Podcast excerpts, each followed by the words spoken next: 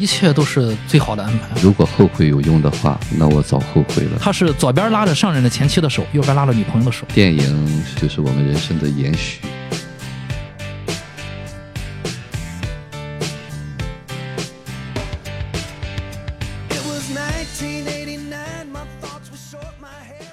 迷影圆桌派，大家好，我是夕阳，我是雨果，大家好，我是太平角。呃，今天我们想和听友们分享一部前两天刚刚上映的电影啊，这电影叫做《骡子》。那它的导演呢叫做克林特·伊斯特伍德。聊好莱坞电影永远离不开的就是克林特·伊斯特伍德，老导演今年已经将近九十岁了，八十九岁，他也算是这整个影坛的一块活化石了吧。嗯、呃，我们影迷非常亲切地称他为“东部老爷子”。这部影片也是从公布开始我们就一直都很关注啊，看完之后也是觉得有很多可以聊的一些有价值的内容啊。今天的节目我们也会从自己观察的角度来深入的探讨值得去思考的一些部分啊。在深入的聊之前呢，先请 Kris 带我们一起啊回顾一下这个影片的一个剧情，它大概讲了什么样的一个故事。嗯，这个片子是克林特·伊斯特伍德自导自演的一部电影，他在里面扮演的这个角色呢名字叫厄尔。厄尔从年轻开始呢，他就比较喜欢成为这个社交的焦点，嗯，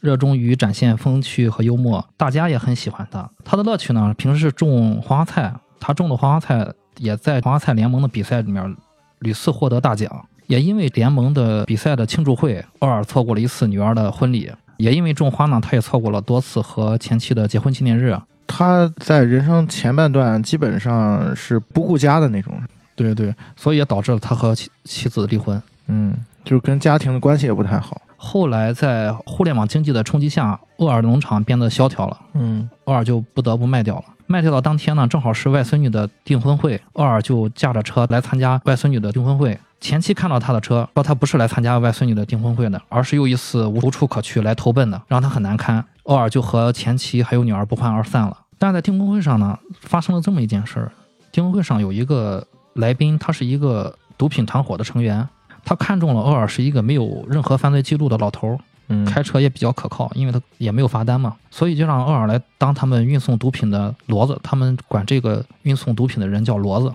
有一个外号。厄尔原本只想就只干一次，为了钱嘛。但当他用钱付了外孙女的这个婚礼的酒水，然后这个钱也来得很快，所以他一次又一次的帮他们运送货物。但他一开始好像是不知道自己运的是毒品，是吧？对，有一种怀疑，就是可能运的是不法的东西。嗯，就一开始不让他看那里边什么东西。对，毒品团伙的这成员是不让他看的，嗯，不让他经手的。一开始他不完全知道，但他知道肯定送的不是什么好东西，不然也不可能有这么高的酬金啊。对，后来送的货越来越多，他也比较怀疑。有一次终于好奇，忍不住打开看了，发现是应该是纯的可卡因，嗯，而且是重量比较大的。所以把他自己也吓了一跳，但是钱也是越给越多嘛。他用这些钱还赎回了自己种花花菜的农场。好像还有一次是帮着他们那个老兵，他不是朝鲜战争的那个老兵嘛？对，俱乐部。对，他那个原来有个海兵俱乐部是濒临倒闭，失火了。对，他用那个钱是帮他们就是重建了，好像是。对，他花了两万五美刀的钱去给他们重建了，然后大家都觉得厄尔像一个英雄一样，把他们又带回了俱乐部，包括他也把自己的老的老爷车，嗯。换成了一个新的皮卡，所以一次一次钱也越来越多，他也能做的事情也越来越多，而且他也又一次成了社交的这个焦点。嗯，身边的人看似也又喜欢上他了，爱戴他了。然后在这运送过程呢，有一些有惊无险的插曲吧。嗯，但是厄尔凭借他丰富的人生阅历，毕竟他是做过老兵的人啊、呃，年纪也将近九十岁了，他的人生阅历还是很丰富了。加上也没有人会去怀疑一个九十岁的老头会去运毒。对，他长得就是一副人畜无害的样子。对，年纪这么大了，谁都想象不到、呃、对吧，贩毒集团会用这么一个人，所以每一次都安然无事。这也深得犯罪集团首领的这个喜欢，觉得他可能有时候会剑走偏锋，但是这反而变成他的一个优点，就是他不走寻常路。对，而与此同时呢，美国这个缉毒局啊 D E A 一个探员也盯上了这位名气越来越大的骡子，因为他的名气已经很大了，他已经到了贩毒集团的历史上一次运送最多的毒品的记录了。所以说，在厄尔一次运毒的时候，他和探员擦肩而过，躲过一劫。同时这个时候呢，外孙女打来电话说外婆可能随时要离世，奥尔有所醒悟，全然不顾自己的危险处境，在自己的前妻弥留之际回到家，选择陪伴在她的身边，度过人生最后一刻。在回归家庭的同时，奥尔获得了家人的谅解，也实现了自我救赎。最终奥尔被绳之以法，在监狱继续种着花度过余生。就是大概的一个剧情的。对，我再补充一点，其实这个片子我们看此剧情好像是觉得不可思议，嗯，但是它是改编自真实的事件。美国的一位二战老兵在为墨西哥贩毒集团运送毒品长达十年，一一年的时候，他在用一辆破卡车运送三百万美元毒品穿过密歇根州的时候被捕了。当时他已经九十岁高龄。后来他的律师坚称老兵是老年痴呆而被人利用，最后他只判入狱三年。这是一个题外话。就是真事改编的。对，我想让大家知道这不是一个凭空编的，它是有一个真实事件来支撑的这个故事、嗯、但是跟真实的故事还是有一些区别的，有一些区别的。嗯，那你们看完这个影片里面印象比较深刻的情节是哪一段呢？呃，导演到这个时候好像他不太玩什么台词上的技巧，嗯，他就是用一些很普通的台词，很普通的剧情会打动你。因为人到这个时候了，你能看到的可能好像是很表面的，但实际上不是这样的。我比较喜欢的是他回到家中去陪伴他妻子最后一刻，他有一段台词还是很打动我的。他的前妻躺在床上，奥尔回到他的卧室去陪伴他前妻，他前妻对着奥尔说说你是我此生的最爱，也是我一生的伤痛，嗯，你在这里对我来说就是全世界。然后奥尔说了全篇我觉得是唯一一句，就是我爱你 Mary。 然后他老婆说今天比昨天更爱吗？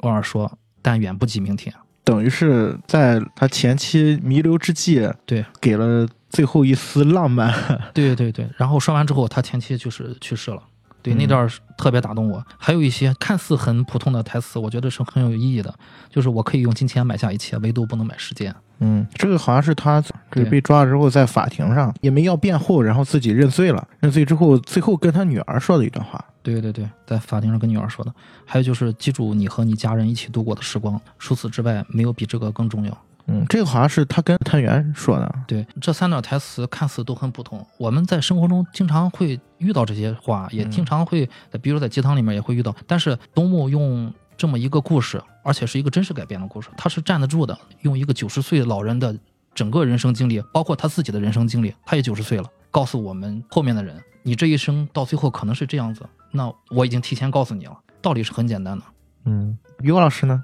这部电影我看的时候有几次哈、啊、都是被打动了，禁不住的也会落泪。我印象中一个是和妻子那一段，还有一个就和探员，就是酒吧里面他用很普通的一个旅客的形式告诫他要和家人在一起，不要错过了结婚纪念日。嗯，呃，那一刻呢我是被打动到啊，可能在工作的当中呢都忽略了我们真实的身份，就以为那个工作是全部一样。其实那一刻已经没有毒贩和警探之区别了，嗯，就是人与人之间的交流。我说点不同的感觉，主角叫厄尔斯通嘛，厄尔斯通在前半部分的时候给我展现的好像是一种老渣男的形象，完全不顾家庭，他家里面所有的重要的时刻，家庭成员的重要的时刻几乎都被他错过了。其实美国也是一个特别注重家庭的国家，就跟我们是差不多的。你像这种家庭，那个剧情一上来就是他女儿是婚礼嘛，女儿还还在等他，还有一线希望。对，说他一定会来的。他妈就告诉我们，这其实不是厄尔第一次这么干，然后他以前也是，所有的你出生什么你满月，就重要的日子他都不在，就你更不要提什么纪念日了啊，就没有一次来过。然后另外一边他剪辑的就是厄尔在参加一个花卉的评比大赛，还是一个颁奖礼，受到很多人的欢迎，荣誉满身的，然后聚光灯下面又拿了奖杯什么的，还请大家客。对，还请大家客，这样一个形象，就是我其实特别疑惑的是为什么他会是这样一个人。你看到最后他才说自己好像错过了很多，但是你从前面的感觉是你也说不上来他是不是真的不在乎家庭，但是他又好像沉浸在自己的喜欢种花，然后喜欢被放在聚光灯下那种荣誉，好像这些东西都比他的家人更重要。我不知道你们怎么理解这个人物的，以我们普通人的评判观念来说，道德观念来说，是不是会有一点不能接受？对，按照他的这个年龄来说，作为人之常情觉得好像不太能接受。但是我觉得这不是老渣男能解释得了的，这可能就是渣男变老了他可能一直就这样过来的。嗯、呃，我觉得他提种花这个事儿，也可能是有一部分爱好吧，但不完全是爱好，是因为这个花能给他带来那些爱戴欢呼，和他最后在监狱里面种花是两回事儿。所以我觉得可能他就是需要在情感上来弥补一些这个缺失吧，就是他需要用这些呃聚光灯啊，这些爱戴啊，包括他自己自认为的这些风趣幽默啊，得到别人的关注。所以是不是就是说他认为在家庭里面是获得不了这些东西的？嗯，对，我看时候很有意思是，我觉得也许家庭对于他养花这个事儿应该能多包容一些。后来我想不是这个事儿，嗯，可能不是养花这个原因。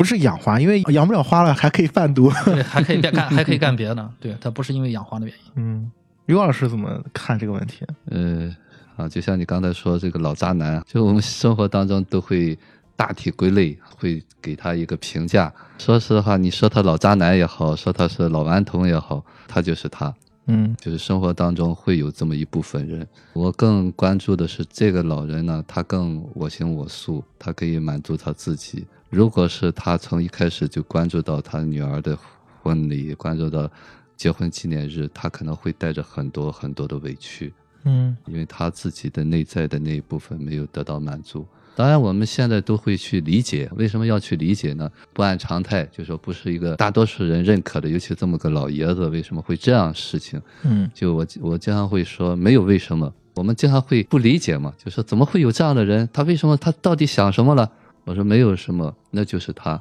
那就是他的需要。如果生活当中呢有一千个人，一定有一千个经历啊，有一千个做法啊，那么这个东西呢就属于他，他偶尔活得很真实。当然真实的过程当中呢，在你满足自己的过程当中，一定会有意无意的伤到别人。那么是为了不伤到别人，伤自己呢，委屈自己呢，就去参加那些婚礼，把最喜欢的东西错过呢，还是先满足了自己，再去满足别人。这个我觉得是比较关键的一个问题，就是这个电影最后它是用了一种赎罪的方式。你看最后呢，厄尔在法庭上他说我认罪，我理解啊，我觉得他说的不是贩毒的这个事儿、嗯，而是说他对于家庭，他这一生当中的他觉得他没有尽到的所谓的责任，还有他错过的那些应该跟家人在一起的时光，我觉得他是在为这个才说认罪这件事情。嗯，其实这一点也是我很喜欢这个电影，就是这个老爷子呢，始终是非常成人的一个状态。就所谓的认罪是什么？我做了这件事情，我为他承担一切后果，包括我不能参加女儿的婚礼，然后你骂我是一个不负责任的父亲，嗯，我认，因为我就是没参加。所以最后那一刻呢，我不狡辩啊，我也做了，他也知道。其实他之所以也成为一个呃，二十多年没有被抓起来的一个人，是因为他一直坦坦荡荡的，他并不像其他贩毒人员，就是又想干又不想干，这个恐惧紧张。他一直准备好了，我做这个东西我就为他承担后果。所以说那种胆儿大嘛，他随时准备伏法。那个过程当中呢，他就和矛盾冲突的少，这也是他有惊无险的一个过程。他在那么关键的时候，你看他冷静处理那个毒贩，那个警察把转移视线。变通的很快，就那是在相当相当冷静的人才能做到。那种情节也是印象挺深的。大家都知道美国南方都是相对比较保守的，对黑人很不友好。对，当时是跟着他两个毒贩嘛，两个毒贩是压着他，对，压着他去走这个毒。所以这两个人是墨西哥裔的少数族裔嘛，所以在南方这些州出现少数族裔，大家都瞅着他，对对，都当警看了。对，其实这个就跟当时我们聊绿皮书的时候里边很像嘛，他们会带有一些固有的偏见。所以这个警察就直接上去说：“你们来我这儿干嘛？一定不干好事。”对，肯定没什么好事。这个时候等于是剑拔弩张了。厄尔突然很机智、很淡定的说：“哎，我这有个东西。”其实他那个皮卡车后面装着大包的毒品，但是他打开之后递给白人警察，嗯、应该是两桶那种两桶蜜，那个蜜应该是纯蜜，应该是很贵的那种啊。哦，就是那意思，哎，这两个小哥是我雇的，干活的，嗯、干活的，没什么事，没什么事。就是那个过程，其实能看出他处理危机的一些淡定，淡定啊，人生经历是很丰富的啊，所以他才能在这种时刻保持那一份冷静。但这恰恰我就觉得反衬出他对于家庭这个层面，他没有那么的游刃有余的这一点了。说实的话，游刃有余，他可以，比方说他要做到家里人，好的话，他应该是能够做到的，因为他有这个能力。但是呢，就是恰恰他会有取舍，嗯，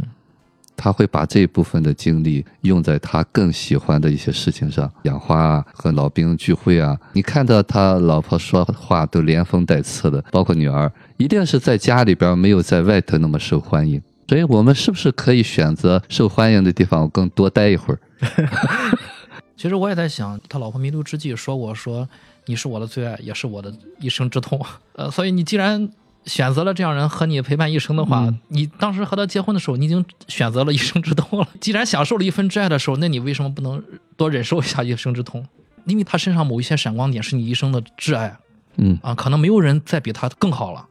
那他的缺点也需要你担着。我觉得这个从另外一个层面来讲的，经常在说你爱一个人就要爱他的全部。比如说我们面对所谓的爱的时候，总会说这个人其实从来就没有成为我心目当中那个完美的形象，他总是会有一些问题。但是谁又是完美的呢？我就是像 Kris 说的，你既然知道他是一个什么样的人，然后你又选择跟他在一起，因为选择是自己做的嘛，那你既然你选择了，你所有的结果都需要你自己去负责。这个可能对于厄尔来说，他其实也是有反思的，有好几次他自己也觉得在家庭方面这一生是有遗憾的嘛，他也觉得这就是我的责任。那最后我之所以在法庭上认罪伏法，我也是希望这是一个赎罪的过程，就是这也是我要承担我要负责的东西，是因为我自己的选择导致这样的结果。这部电影和我之前分享那个时时刻刻有一些相似的地方。当那个诗人他妈妈嘛，嗯，他妈妈当时最后抛弃了他一家三口啊，离家出走。然后呢，最后他儿子写的那本书里边就说把妈妈描写成一个怪物。最后妈妈回来参加他葬礼的时候说了一句话，说如果后悔有用的话，那我早后悔了，后悔又有什么用呢？那我只能为我这个选择买单，我可以成为他书中的怪人。这就是成人，就是那一刻没有一个最佳选择，你只能有取舍。当然这个厄尔最后说，如果是让他再选一次的话，他可能会选择陪伴家人，嗯，但是呢就在他选的那一刻，他可能更想陪伴他的花和爱好，所以说他就必须要为失去和家人在一起的这个买单。这个点啊，我突然也在想一个问题啊，就是说我们经常自己有的时候会劝诫自己，你的人生应该从新出发，就是维持你的初心，你的初心是怎么想，你应该去怎么样去做，怎么样去选择。你不要去过多的考虑，做了这样的选择，你为了自己而活，你可能会给别人带来什么。就但是有的时候你会想厄尔的这个经历啊，你看他过了这一生，他到了人生最后的阶段了，他也会去回想自己是不是做了错误的选择。人是很容易进入到一种固有模式当中的，就你认为你是从心而选了，从心而做了，但实际上当你回头再去看的时候，人是会变的嘛。打个比方说，你十年前你你做了一件事情，你做了一个选择，或者你跟某一个人结婚了或怎么样，然后你肯定在那一刻你觉得这是我为自己做的选择，我是从心而做的。但是你十年之后你再去看这件事情，是不是好像就有一些东西是变了的？那是不是也能倒推回来说，厄尔这种经历，那他在年轻的时候是不是这个选择也并不是说就那么的是遵从自己而做的？嗯，其实这个呢，就是我平时做个案最重要的一个东西。我们内在有很多很多的需求，很多的部分，嗯，就是在这一秒钟，在这一刻，那么我那部分，比方说我三岁的那个小孩就出来了，这一刻这个三岁小孩就需要第一满足。可能下一秒钟我十岁的小孩出来了，那十岁的小孩就有第一满足。但是我们在回头看的时候，我们体验不到当时的那个感受。那我经常这么讲哈，你所有做的事情都是最好的，如果不是最好，你为什么要做呢？如果不做，可能就要出事。对，就我们现在都是回头来看或评价别人，你怎么能这样做呢？他那样做一定有他当时的选择的理由。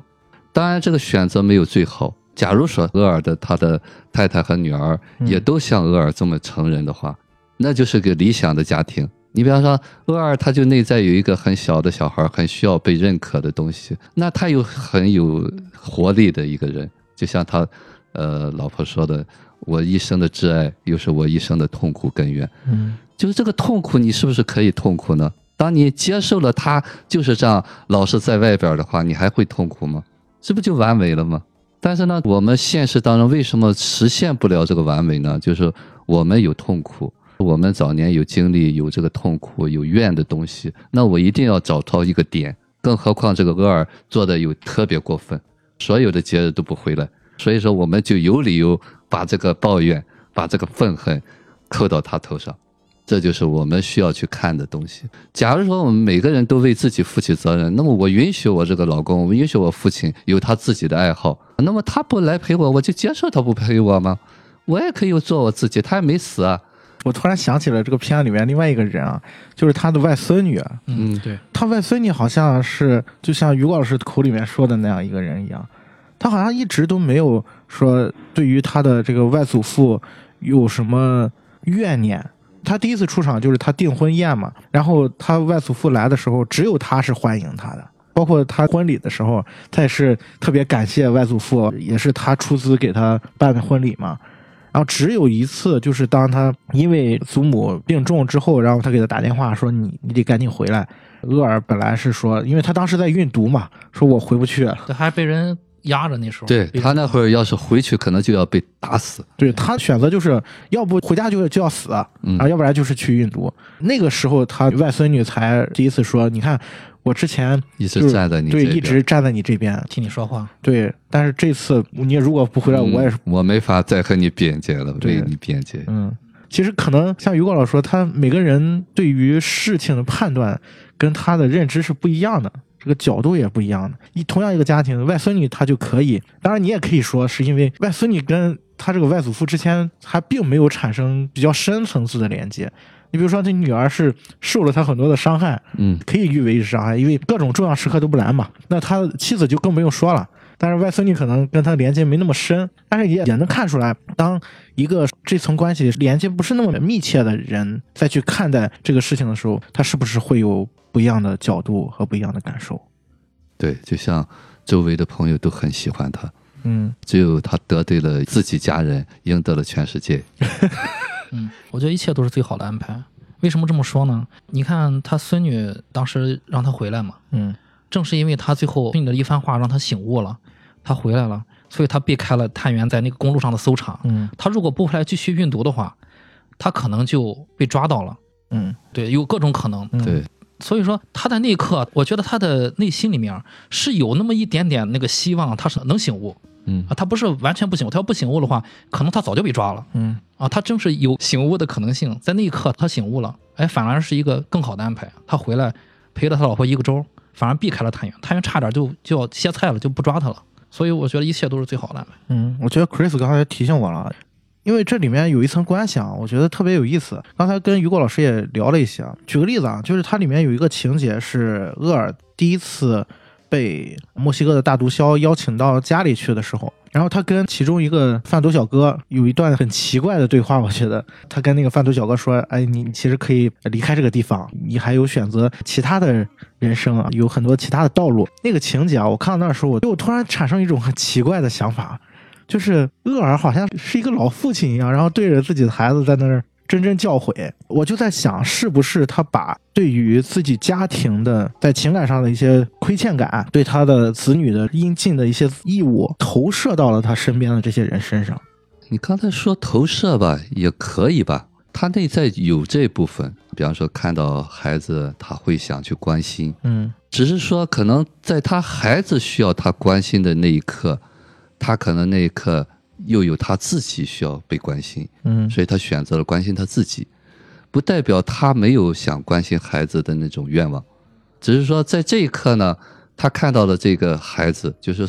泛化的孩子，嗯，那么他想关心孩子那个东西就出来了。这样说我不知道可不可以理解，就是说我们经常阴差阳错，儿女经常会有在我需要你关心我的时候你就要关心我，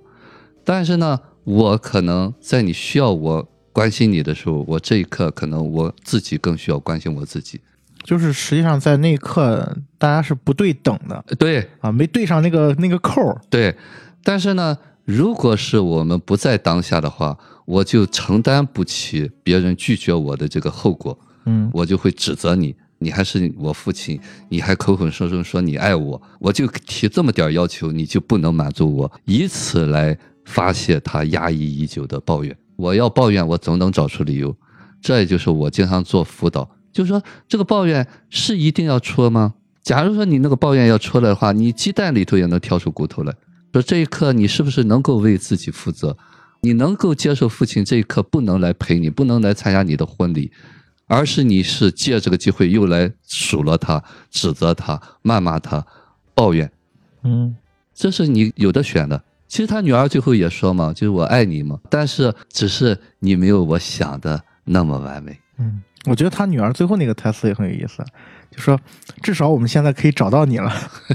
嗯，对，呃，怎么说呢？他父亲在他女儿眼里面一定是有优点的。OK， 嗯，只是之前他迫于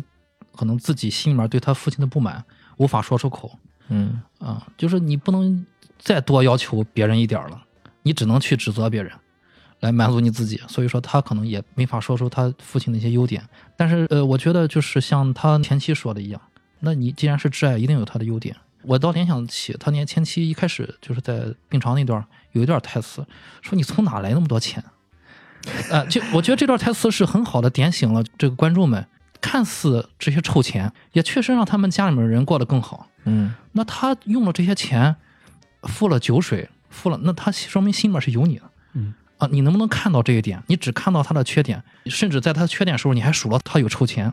但是他拿到钱为了大家付了很多，不管他出于什么，如果你感受到了他对你的关心，你为什么不去表达这些东西？所以我觉得当他问到那些钱的时候，他一开始说了假话，说了真话也没人信。所以有的时候我在想，也许有他有自己平时难言的一些苦处，嗯，就比如说我想作为一个好的丈夫，作为一个好的父亲，但是如果他把那些东西说出来的时候，家人也不会理解。就像他告诉大家我真的是一个毒贩，他老婆说我看你是永远不会告诉我真正的原因了吧，你这些钱是从哪来的？那他可能以前在家庭里面某些地方还是比较受压抑的，他没法和家庭成员沟通。我说了我的内心的真话，我说过了，可能你们当时也没有给我回应，不接受我，所以他就可能再就不和大家沟通了。所以我当时看到的时候，我还是觉得很有启发的。人到那个时候的交流可能就是很平淡，但是里面仔细想好像还很真挚的。嗯，我觉得这个点啊，可能得从两个层面来讲这个事情。首先就像 Kris 说的，他其实对于家庭来说他是有付出的，因为他最早的时候他去孙女订婚的时候，他跟他前妻就争执过一次嘛。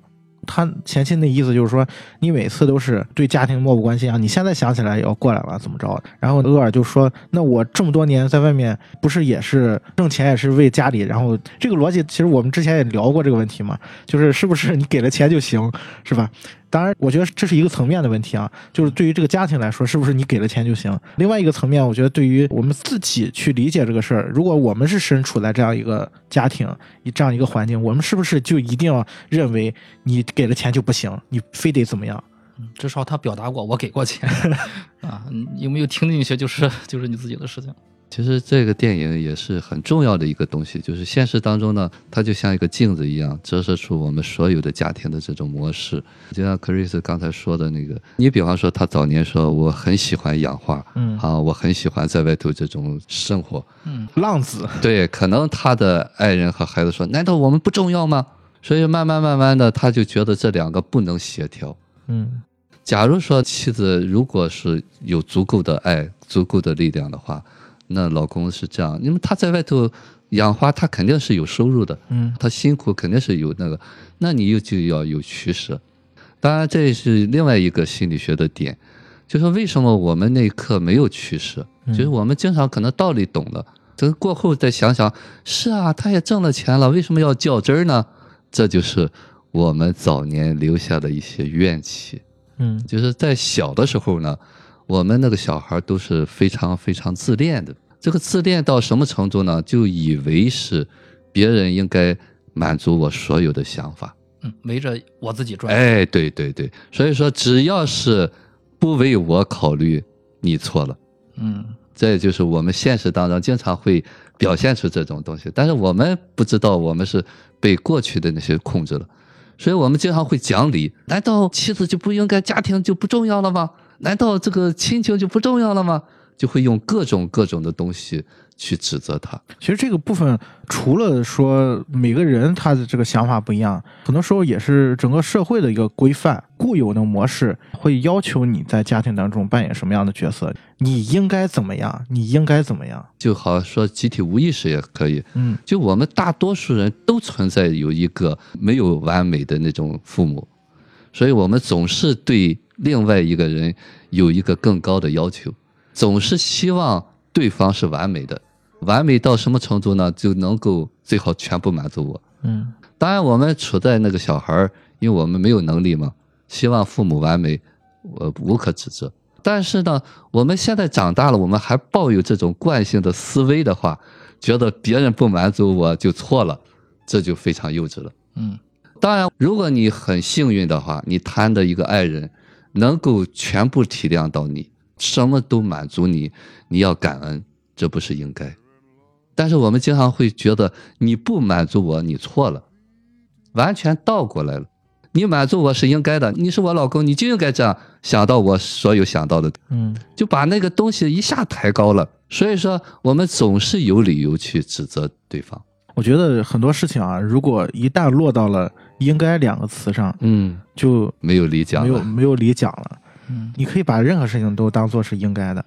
比如说你是我男朋友女朋友，你就应该怎样；你是我的孩子，你就应该怎样；你是我的父母，你就应该怎样。这个部分可能会涉及到每个人他对这个家庭关系的理解，也可能会涉及到你看别人这个社会上是怎么说的，要求你怎么样。当然我觉得规范引导本身呃，没有什么对与错，这关键是你怎么去理解它，你怎么去真正的和你身边的人有一个比较好的一种相处的模式。嗯，其实他老婆所谓你是我的挚爱，其中有一部分我觉得就是他个人身上的魅力是很强大的。对，一个人在社交过程中，如果他可能在一个社交圈里面他是一个焦点的话，那他魅力自然很大的。他这个电影一上来，导演给我们交代了，就是他和一群年纪大的女士打情骂俏了，嗯，对吧？他说：“哎，这个地方是种花的颁奖大会啊，这个选美的地方在在楼上。”对啊，跟着一群，所以他既然这么风趣幽默，当然是他可能有些自我的这个风趣幽默，但是他确实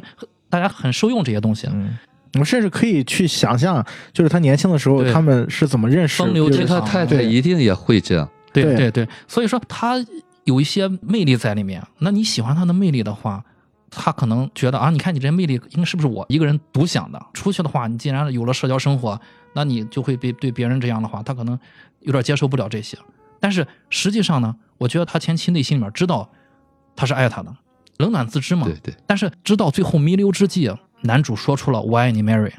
然后他老婆听到之后合上眼。这是我觉得导演给我们传递的，如果你早就知道的话，不需要到人生的最后一刻才清楚的知道，你应该很早就清楚的知道问题在哪儿。他跟他前妻的几场戏啊，我感觉其实他前妻也有那么一点是刀子嘴豆腐心。对对，就是他跟他前妻有那么几场互动嘛，其实能感觉出，虽然他前妻嘴上是不饶人的，你这些年对家庭有多么亏欠啊，怎么样，然后说你不要靠近我，不要，但是他的肢体的动作，当然演员表演得很好啊，就是他其实是流露出一些、呃、对于这个人他本身是有那么一点爱恨交加，然后我爱你，但是我又纠结你，你又没办法回馈给我我想要的一些东西。嗯，因为他成人化比较高，我觉得你看他勇于做自己，他的很多事情，包括他运毒的过程中参加那个 party 啊什么的、嗯、对对，他完全是一个正常的一个成年人，能为自己的行为负责。当我们看到说哇，他这个老年人可以做这种事情吗？对于我们道德来说是一个打击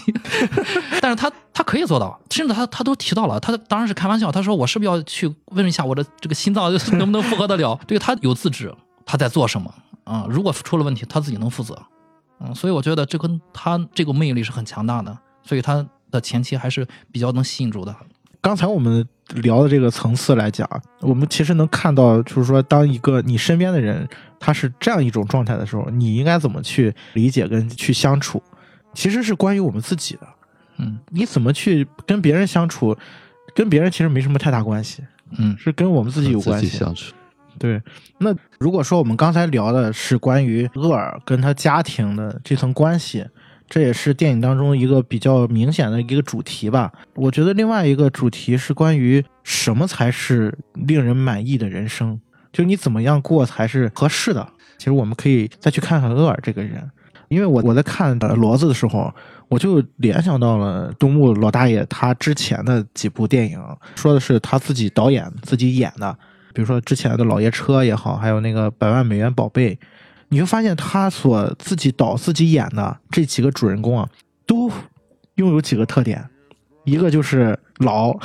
而这个老呢又不是那种我们说老渣男啊，老渣男是个戏谑的称呼啊，其实并不是那么渣啊，但是他在另一方面是非常失败的，就是在家庭方面，呃，公众意义上的失败的。我刚才提到的这几部啊，无一例外是跟他的子女关系是非常不好的。嗯，老爷车里面他好像是有两个儿子，也是不来往。然后百万美元宝贝里面是他有个女儿，然后直接就是他给他女儿写了很多信，他女儿一一封都不回，他跟他的家庭关系是一直都是处在这种关系当中的。然后他又是一个在外面好像很吃得开的人，他的人生其实是很精彩的，就是我们看那个骡子也能看出来，他即使是贩毒，跟贩毒的那些小弟们都打得火热，你就能看出他的人生应该是很如鱼得水的，至少在外面，至少在这个公众的形象当中。从这个点啊，我又去看了一下东木大爷的他个人的一，就是他自己的一些就是人生的经历，我就突然发现啊，他个人也是这样的一个人。嗯，他是在拍自己。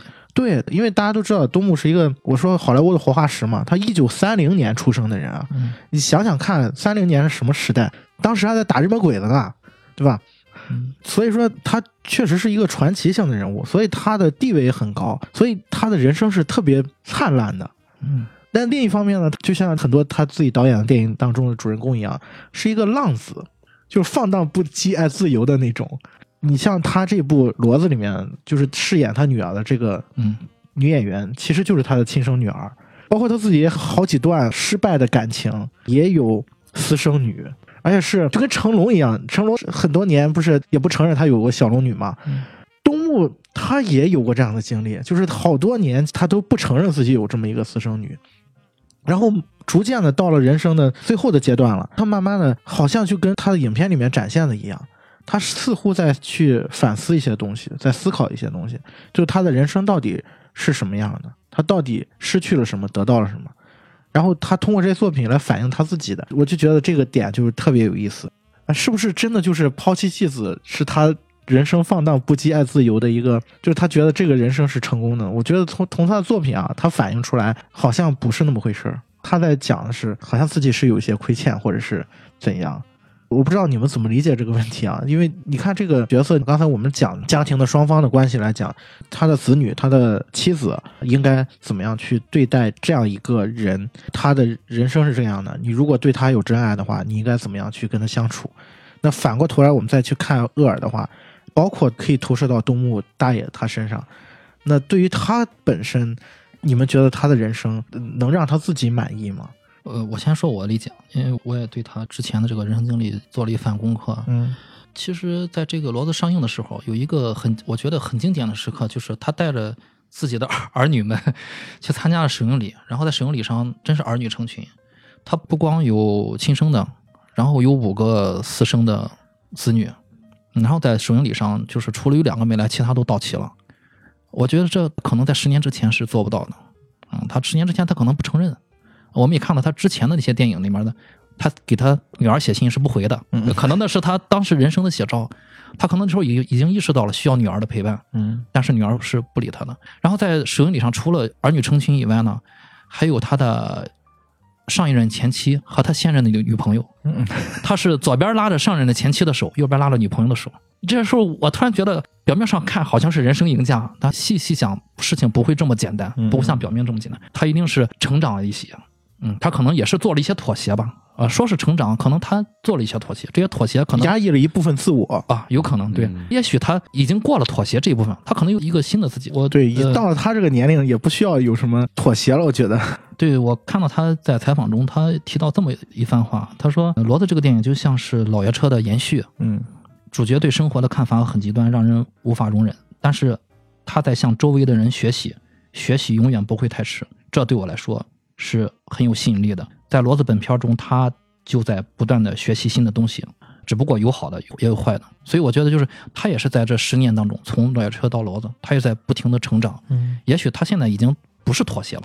我接受我可以这样，所以可能后面事情自然而然的就儿女成群了。他女儿在谈到和他父亲的这段相处的时候，也是说说有段时间我根本不想理他，因为他没有尽到父亲的义务。但是后来过了也很长一段时间，有一天他们制片人突然给他女儿打电话，他女儿还导过两部电影，嗯，他女儿还挺好、啊、他女儿是个导演，是个导演啊，也也是演员。他女儿说，我导第二部电影的时候，我就简直快把我折腾死了，我就决定不再导电影了，也不再演电影了。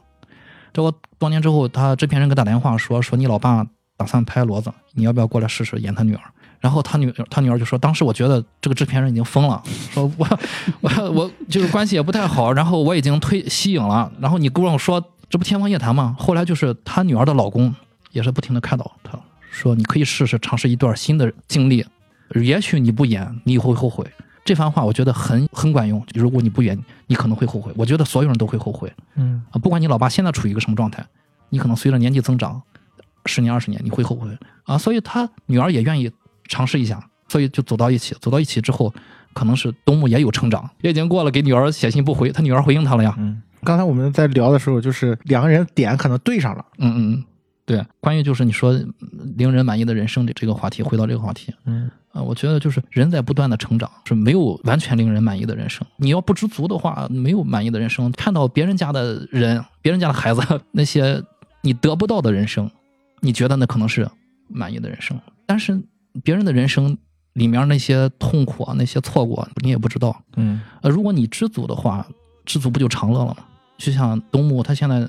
愿意承认，可能我以前有些过错，愿意成长。他不说嘛，我九十岁还在成长，还在学习，还在消化。所以说，你能做自己，活在当下的话，可能就是一个更好的人生嘛。嗯，我是这样觉得。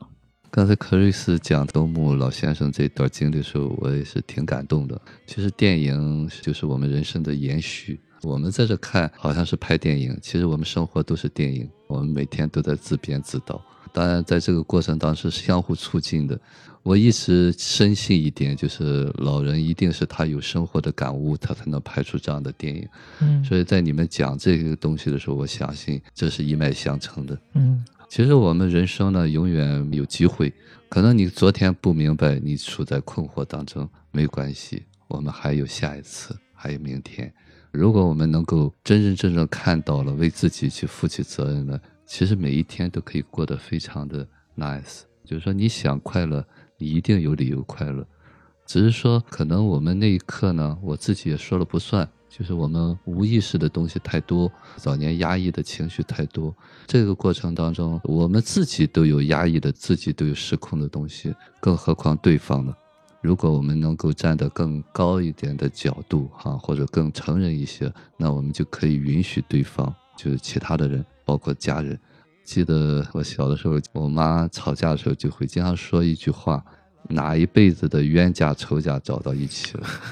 嗯啊，其实现在想想多有道理，不是冤家不聚头。为什么说不是冤家不聚头呢？这个人就是来配合你，让你把你早年压抑的情绪释放出来。你上哪找这么好配合你的演员？嗯，其实你的怨气不是他给你的，是早年你的父母给你的。所以说要感恩你身边的人，你亲密的人，是他在线给你一个机会，让你有机会看清你成长当中的缺失。但是我们现实当中的人往往把这一点最重要的东西忽略掉了，嗯，而是在这纠结为什么对方不懂你。我们做这期节目呢，实际上也是希望听友们能够对照自己吧，我们再回顾一下我们这个人生的电影，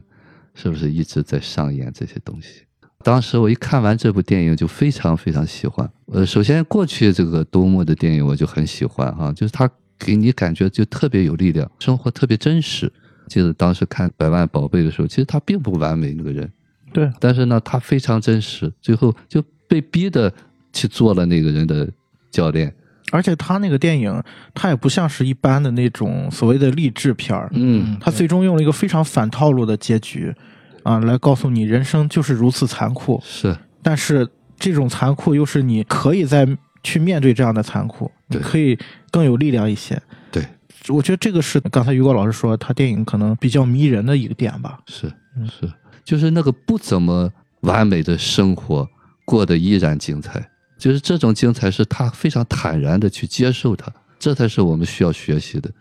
就是哪有那么完美的生活？如果你等着完美的生活，你等吧，一辈子你可能也等不来。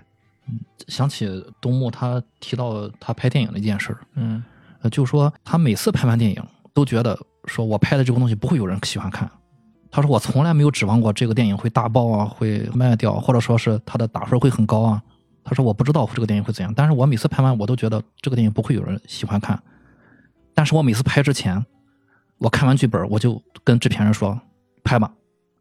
对，我觉得就是这个力量是非常强大的，能做到自己想做的事情。对，我觉得这点是很有启发的。嗯，刚才等于是谈到了我们今天进一步想探索一下，就是为什么克林特·伊斯特伍德能够火这么多年啊？就是你像他从影经历差不多得六十年了，嗯啊，这是怎么样的一个人格魅力能够支撑到他现在？你们在聊的时候，我就在回想他电影当中有哪些东西是就是让我感觉特别舒服的。一个是刚才于果老师说的，他电影当中有特别残酷的一种力量。就是所谓鸡汤的一点话，就是说看透人生的残酷，依然可以去面对，快乐的去生活。我忘了那原话怎么说了啊，但是就是这么意思吧。他这个电影当中会有这样一层感觉在。另外一点是我时常会被他的那些人格上的一些魅力被所吸引。我举个例子啊，你比如说他在骡子里面啊，里面有好几处啊，其实你如果从现在的标准来说啊，就是特别不正确的一种方式。现在不是好莱坞都是正确当道嘛，嗯，比如说有一个小段落是他在路边本来运着毒呢，然后看前面有个车抛锚了，然后下来是一家黑人，他就帮人换轮胎，但是他叫人家叫的是用的是那个 Negro， 嗯啊，是美国带有一点歧视意思的那种就是称呼，然后那家人就是回答说我们我们现在不不这么说了，我们都说 black， 我们都说 black， 然后我就想着东木演这个厄尔，他说了这么一句话，说 no shit。就他那种感觉啊，其实是一种特别洒脱的感觉。嗯嗯、就是他其实这种段落在这个片子里面有很多，对，就是他所有电影里面都会有这样的东西。嗯嗯，因为大家都觉得他是好莱坞所谓的右派嘛，对啊，因为他支持川普，对，他是，而且他是明确表达，我是绝对是支持川普的，对，而且他还喷过当下的年轻人说，你们现在支持川普人，娘娘腔儿的，对，支持支持川普和反对川普人，你们都不敢站出来明着说了，尤其是支持川普的人。老子就敢站出来明着说，对，我支持，我就是说、嗯、但是你知道吗，他有有一些东西是让我感觉他不是右派的那种作风，嗯，比如说他在电影当中他会去关心少数族裔的东西，嗯啊，当然他自己也没有承认过他自己是右派，嗯啊，他自己说他自己自己是一个自由主义者，当然我觉得这个称呼是非常贴切的，就是我个人能感受到那种人格的魅力，这种魅力不是在于你政治上的站队，而是你对于人生的一种态度、嗯嗯、你看我刚才说这些小段落，我为什么说这种小段落表现出一种洒脱的东西，他不是说他觉得这个东西重要不重要，或者说他是一个政治的标签怎么样，而是他觉得这些东西根本就无所谓，嗯，不是说我一个称呼啊我就是歧视了、嗯、我就是不歧视了、嗯、对, 对, 对, 对, 对，你比如说有一些人他会揪这个不放、嗯、啊、嗯，就是包括现在的主流的是吧声音会觉得你这个不正确或怎么样，他的想法里面就觉得我说一句又怎么了，这个又不代表我真的有什么歧视或者不歧视，再换句话说我个人歧不歧视又能怎么样，就是这种洒脱的东西我觉得是现在特别稀缺的，就是为什么我看他的电影当中我就觉得他身上蕴含的这种小的魅力啊是一点一点往外散发的那种。现在看啊，很多的电影现在所谓的摇旗呐喊对吧，人权也好，反歧视啊，反什么，不是说这些不正确啊、嗯，我只是觉得是不是有一些想要为了证明什么而去做、嗯、并不是出于自己本心、嗯、我觉得这个是关于人生你应该怎么过的一个问题，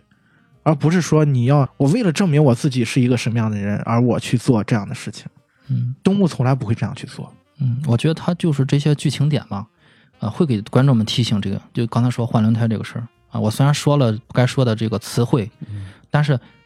对方也看到了，我是替你在换轮胎呢。我身正不怕影子斜，我可能是口头上，比如说我以前参加过战争嘛，可能大兵对这些三十年代出生的人嘛，他肯定会有些习惯啊、呃，再加上他可能住的这些州的习惯吧。啊！但是我在替你换轮胎，你让我改 ，OK，、嗯、那我就 no shit， 那我可以改。就包括他，其实他这些东西和他个人的平时的生活也是有关联的。对啊、我说，比如说他觉得川普怎么样，我不是站队，我可能只是对了他做的某些地方，我觉得是还是不错的。嗯，我来表达我的那个，可能在别人眼里面是他是站队，就是说我有我表达的权利，总不能我连表达都不能表达嘛，我觉得这是很有魅力的，和他在狂花菜那类联盟拿奖感觉是一样的。他只有人生能做到这种程度的时候，他才能拍出这种事情了。所以这个点啊，我觉得可以联想到什么，就是我们在聊绿皮书的时候，其实曾经聊过这么一个话题，嗯，就大家都会说绿皮书，你看让白人司机开车，然后是故意的，所谓的政治正确或怎么样。我当时聊过一个话题，我们当时说，你的世界是什么样，只取决于你看世界的方式，而不在于世界是什么样。嗯，这个点映照回来啊，你去看伊斯特伍德，他其实是明白这个事儿的，而且他一点也不在乎这个事情。对啊，对啊，世界是美好的，我可以帮助任何人，不是因为他是黑人，也不是因为他是白人，我去帮他换轮胎。我是九十岁的人，我帮他换轮胎，对吧？这个世界是美好的，和那些其他东西都没有关系。即便我说了一句不该说的词，对吧？没有关系，没有关系。就即便那个黑人可能他会反过来说我一句，嗯，也没有关系，对吧？对吧？我觉得这个是他身上有让我能感受到的一种光吧。我觉得，对，对对对，就是看到这儿的时候，我就觉得，哎，是很有意思的一个人。对对，这就人格魅力嘛，嗯，就是他自己这个人格比较完善，比较完整。就我有时候经常说，当我们成人化了以后呢，就没有胆怯，没有恐惧，没有犹豫，没有焦虑，这些东西都不会有。你不会担心说对说错，嗯，我说这个东西我骂你怎么了，你可以说我骂你不好，但是我觉得我可以这样做。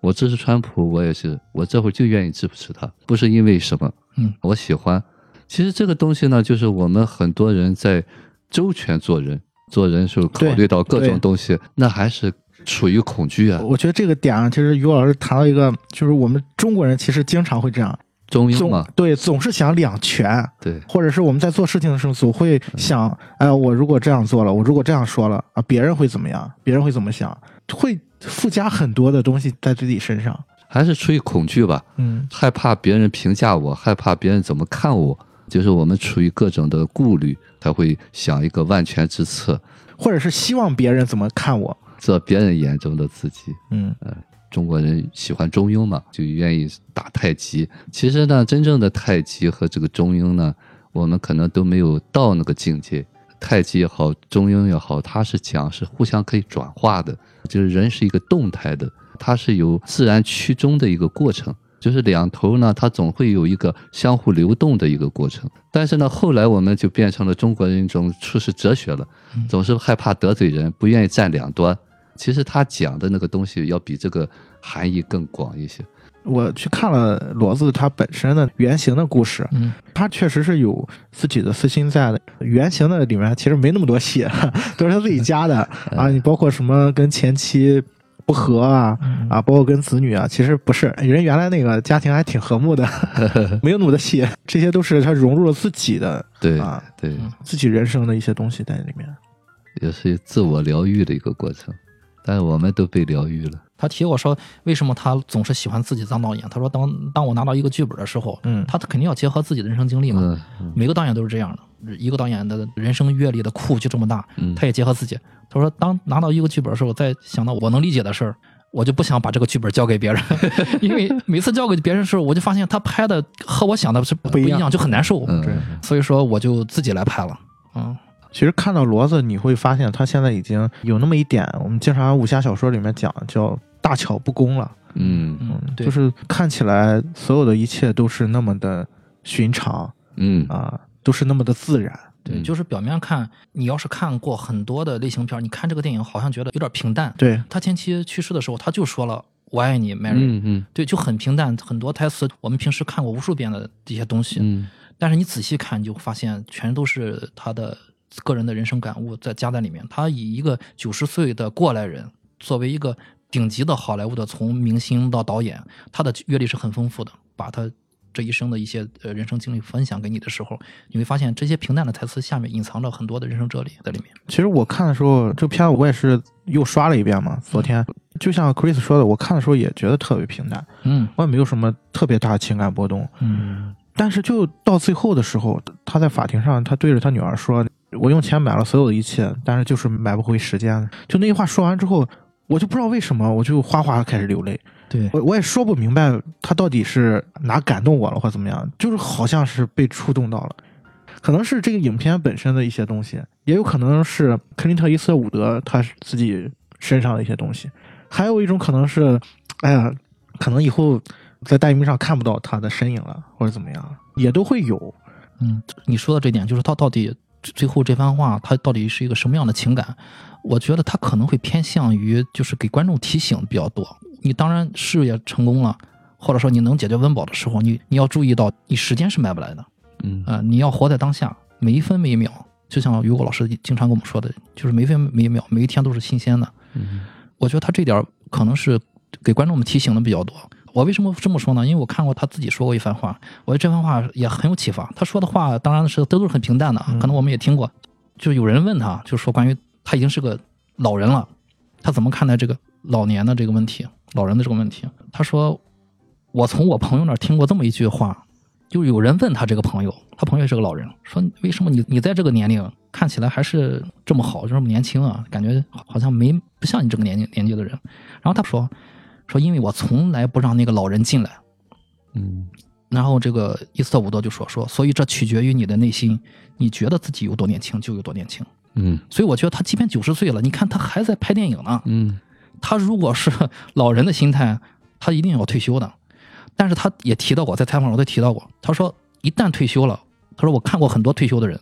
好像就是生活没有什么指望了，一下就进入老年的这个状态了，一下就衰老了。对对对对，他说心的衰老了，心衰老，外外、嗯、外表就会衰老、嗯嗯。他说这个工作可能会让我保持活力，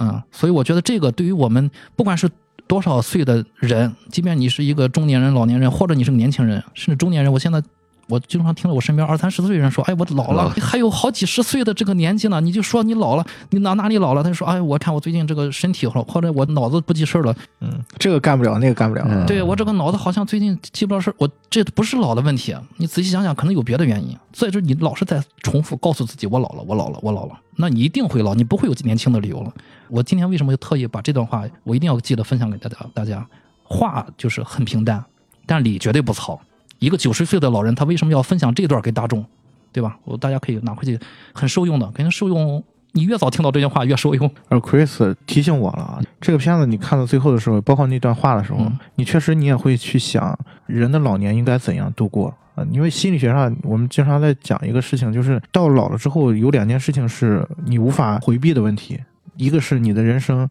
是否圆满，另外一点是你怎么迎接即将到来的死亡。就这两件事情会困扰到，直到你死的那一天，嗯、直到你死死掉的那一刻。自己下评语了。对，嗯，我我可以用那个东木的后面的一段采访来回答第二个问题，就是你如何迎接死亡。嗯，刚才他接受这段采访的时候，他说就是不让老人进来的时候，记者追问了一个问题，嗯、说难道你就没有一点让那个老人进来过吗？他说有时候早晨起来是我背疼，哎，说可能他要进来，这怎么办呢？他说抖一抖，把它抖掉就行了，起床就行了。对，我觉得这个其实很有哲理的。死亡是什么？越想它，你可能也就离着就越近了。死亡是一个瞬间，它来的时候就来了。对，你抖一抖它嘛，早上起来你不要害怕。但是我们往往就在等待死亡的时候煎熬。嗯。再就是我一开始说这个电影啊，就是他和那个侦探聊的那一段，就是他打电话嘛，错过了结婚纪念日，好像还是生日的。嗯，嗯啊，那段我我想到的是什么呢？就是我们可能生活当中呢，经常原初本来是为了工作，是为了家庭，是为了赚钱，但是往往就在工作的当中呢，我们无意识进入到我们的模式里面，去通过这个工作去证明自己，然后呢就忽略了我们最初的选择。这个就是我们经常会用工作当一个借口的人很多。实际上这是两个完全可以兼顾的东西，就跟老爷的这种心态就是很好，就是说我这个工作只是一个职业身份的扮演，我可不可以丢下？就像他最后他那一刻，他老伴儿要死了，其实他那个东西就是一个生死存亡，他那一刻好吧，我就可以放下，就哪怕死了，那么这个也就是这么一个机会吗？我还记得他被毒贩找到之后，嗯，他直接告诉他是什么原因造成这样，但是是我的问题，是我的责任，对，愿意对怎么惩罚我都可以， 对, 对怎么样都行，对、啊、我可以承担，对，他特别平静，对，他准备好了，就那一刻他是非常清楚的，只是怕我们现在呢，经常是在这个模式里边还找借口。啊，我不是为了工作啊，你看我是为了养家或者什么，就好像我没得选一样。所以这个说这个固有模式是我们就是必须要警惕的，就是我们会在固有模式当中用不同的理由来说服自己，自己是正确的，自己是有理的，自己是没法改变的。对、嗯、比如说现实中他说他自己是有老鞭痴呆，但实际上呢，这个东木在电影里面，我觉得他反映是他自己的想法，就是我认罪、okay. 呃、我可以承担，我有好处我有坏处，我可以为我的坏处买单。你刚才说就是死亡的那个时刻，我就想起那《廊桥遗梦》啊，那个故事之所以成立啊，它其实就是一个老人收拾遗物的时候，然后才发现了那个日记，好像是还是什么，就是他跟东木记录，然后原来他一直心里面有个东西还没放下，这个也可以去联想，因为那个电影也是东木自己导演自己嗯自己演出的嘛。对，从那一步开始，我们知道哦，原来没有对错。对，嗯，你要说对错的话，那个电影本身就是错的嘛，呃、出轨电影。不过他那个时候拍那个电影以后，正好也是东木的可能个人一些经历吧，或者一个 嗯, okay. 嗯，所以他到了九十岁在拍这个电影的时候，你会感觉呃有那种阅历千帆，对，嗯、呃，才知家是最温暖的港湾，嗯、历经人生沧桑、嗯啊，归来是归来是是少年英威，对，有很多有很多的东西在里面。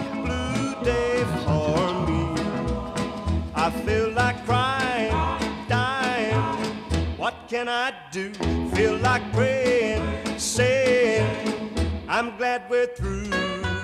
It's been a blue, blue day. I feel like running. 他这个人的人格魅力还在哪一个地方就特别吸引我？就是一个人可以在自己喜欢的工作上面，我甚至可以想象得到，他最终的人生的结束一定是死在了导演的椅子上，真的会是这样。我就觉得如果人生应该怎么过，我我觉得就是应该是那样的人生。嗯，就是种黄花菜嘛。啊，对，我进了监狱我还是种黄花菜。对，我觉得那个结尾特别好、嗯、我虽然已经在监狱里面，但是我心是自由的，对，继续种黄花菜。对 对, 对, 对，没有能阻挡我的。没有。对，我看很多人也有评价说结尾有点不太好、啊嗯、或者说有点，你看那个老爷车最后东木是自我牺牲吧，被人打死，然后多么这个英雄悲壮式的结尾。你骡子你你你就应该最后跟毒贩大战三百回合。然后我在想，英雄到了最后的他还能坚持自己的内心的那种自由，这就是最重要的，不是说你掏不掏枪的问题。他结束不是结束在法庭那个地方，嗯，而是结束在在监狱里面种黄花菜。我觉得这个点哎呀，真的就是特别好。我这个人最后的结尾可能就是这样了。 OK，我觉得他种花菜已经没有任何的就是负担牵挂了，包括老婆也走了、嗯嗯、他也让他老婆，他说了老婆想听的那些啊，包括其实他老婆也在种黄花菜，对，种了漂亮的黄花菜。他女儿也邀请感恩节回来了，虽然被抓了嘛，他女儿说我知道去哪找你了，感恩节没准去监狱找他去了、嗯、对，一切都 OK 了。嗯，所以说种花菜是他唯一，他觉得我就喜欢种，那是我真正的喜欢，不是因为没有社交了嘛，对不对？在监狱里面没有呢，我就是喜欢种，那我就可以一直做下去。我觉得这可能是东木在现实生活中对于电影的一个写照。嗯，我觉得从这儿甚至你可以说远一点，他可能是在告诉观众们，我会一直拍下去的。嗯，只要我还活着，对，我会一直拍，因为演对体力比较有有要求，对，可能他会直接一直拍下去的。嗯，他在拍完那个老爷车的时候，他就说这是我最后一次出演电影。嗯，但这个扯了一趴。这个故事当时是一一年还是一二年的时候，然后有一个报道嘛，然后当时看了新闻报道之后，他就立马决定买版权拍。对，然后我我要上。对对，拍。对, 对，所以我觉得你说这就这样的人，他从来不会考虑说，哎呀，我这个片子能不能卖钱，或者说我我能不能再拍下去了？如我都九十岁了，我能活几年啊？他从来不考虑这个问题。对对 对, 对, 对，因为我发现啊，在打分网站上，他的电影的分正正在随着这个年岁啊，他慢慢往下落了，他离着那些类型片越来越远了，嗯、但是还是拍。对，对，我觉得这个没关系。你看，就好像我们刚才说那个结尾的问题，你看他最早拍《不可饶恕》，嗯啊，这算是好莱坞非常经典的一个就反西部片的，他演了一辈子西部英雄，然后最后演一个迟暮的，对吧？也是一个老人老英雄迟暮了之后，但是你看他那个结尾。就是他拿起枪然后复仇，一直到老爷车都是这个模式，最后我老英雄是吧要站出来。但是你看到了骡子之后是怎么样，我在监狱里面种种花菜也挺好呀，我一生就喜欢干这个，我觉得干这个也没什么问题。嗯，前期他早期他的电影票房是很好的，嗯，英雄嘛，英雄对。后来好莱坞大势已去，硬汉形象已去，反而就是像那种中性的，比如像德普这样的，就他所谓娘娘腔似的啊，对，中性的开始受欢迎的时候，可能很多的那个年代的一些硬汉的英雄就已经呃退出去了，甚至有些人接受不了这种现实，嗯。其实他的片里面也探讨过这个，就是旧时代跟新时代。你看他这个片里面也是，他为什么种不了花了？就互联网嘛，对，电商冲击，然后卖农场，然后他在片里面还经常吐槽你们这一代怎么怎么样。你看离了手机就什么也干不了。其实他也有对于旧时代的，觉得原来那种大的东西有些怀念的。对，老人嘛，他肯定会，我觉得这个是很正常的。就是每个人都会怀念自己最高大的时候。你看东木年轻时候多帅啊，一米九的高个子。去年的时候在北影节上看《荒野大镖客》的时候，然后他有一张剧照是他在被人绞刑嘛，然后吊着，然后我发了朋友圈，我说没有人能像他这样上吊的时候还这么好看这么酷。他这种硬汉审美，包括他可以说是代表了美国精神吧，嗯、啊，就是那种呃不畏强权，对、嗯，然后那种化身正义之士，劫富济贫，对，侠客英雄的那种东西。但是还是落到我们说骡子，到骡子的时候，他觉得他就虽然我也是有缅怀，也有对新时代我觉得不好的东西，我我要说两句，对吧？嗯、我有这个资格，我有说这个话。但是对于我个人来讲，我可以坦然接受我的人生。不需要我非得再重新拿起枪我再去呐喊一下，对吧？说到这儿，我我觉得很有意思一点，突然想到了，就是五六十年前我是骑骡子那个人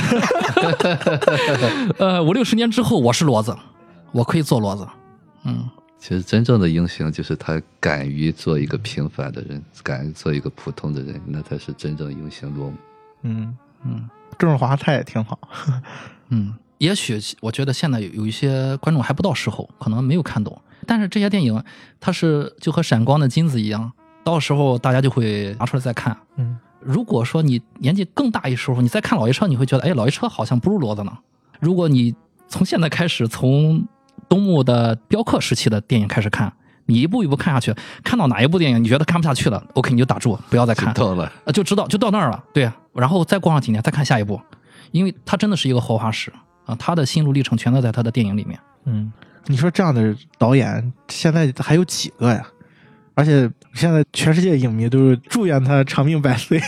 对对对，一个他，一个雷德利·斯科特，对，还有雷德利·斯科特、啊，这两个标志性的。东木是那种他一直没有停下脚步的人。之前也是看了一个资料，然后他说他现在他自己那个团队啊，嗯、就包括什么摄影师啊、化妆师啊。也都是八九十岁的人了呃陪着他的这些差不多的应该对。然后最好玩的是什么，有一次提到说他身边就是老伙伴啊，合作伙伴，然后聊的时候，然后说哎，我拍电影的时候我感觉我自己特年轻，我今年还八十就是已经九十了嘛，你看我我现在还八十。So deep in the ground, that's okay, it happens for the best.I loved you so madly, knew you would be true. Now this thing has happened, dear. It's over, all over, because we're through. Sorry, dear, it's in this way since the world began. The old folks say.Everything happens for them。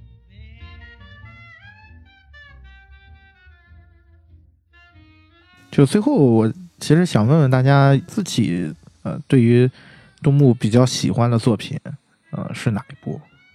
嗯，早期吧，我们都熟知那些什么那个镖客三部曲、嗯、就是他演的那些、啊、对，那些就是类型片比较重一些。嗯啊，大家就是如果想看娱乐的一些的话，那个比较好，真的比较好、嗯、而且, 而且特别帅啊，对，娱乐性，而且就是比如说那个人物刻画，三镖客好坏丑呃，人物刻画的比较好。但后期呢可能需要你沉下心来看，它不属于纯粹的类型片了。嗯啊，他属于他人生的各个阶段他自己的一些写照，他的一些感悟，包括百万美元宝贝啊，呃老爷车啊，还有就今天我们聊的这部。当然在这些之外呢，他还拍过一些其他的，我比较喜欢的可能就是幻子疑云，嗯嗯啊、呃、幻子疑云关于母亲寻找自己的孩子的一种，嗯、呃、给我感触比较多，可能就是对于母爱这块了解。嗯、呃、再就是父辈的旗帜，嗯嗯，是一个战争片，战争片，嗯，就这些吧。嗯，幻子疑云我现在在想哈，我觉得好像不太像他的风格一样哈，嗯、好像他那个片子是这样，他那个片子实际上最早不是他导演，不是他导演，是另外一个导演的。但是当电影要开拍的时候，就是原来那个导演他是分不开身了，然后就问伊斯特伍德有没有兴趣，然后他一看这个剧本，说我来拍。哎，他 又, 又是这样，看到剧本我拍。啊，对对对，嗯嗯。但后头这些电影，觉得也就像你们刚才说的，就是老爷子也是在不断的成长。呃，如果说好嘛，就是我觉得这个骡子是拍的最好的，也是他对这个人生的感悟、呃、理解的最透的一次。最透的，对对对。很有可能这一部是他最后一部演出的， yeah, 啊、演出的。然、嗯、后他后面还有导演计划，但是、嗯、对啊、嗯，他后面导演计划要排到一百岁了，啊、对他后面还要排，哎、真的不容易哈。九十岁在上面演的那种感觉哈，嗯、哎，我觉得是说明他是真的很热爱这个东西。包括我那天又回头看那个完美的世界，嗯，其实那会儿还是有一些呃想说教的一些东西在里头，会透露一些个人的意愿。但是这一部骡子呢，就是非常游刃有余，就是基本上我觉得在我这儿看没有什么可以打的。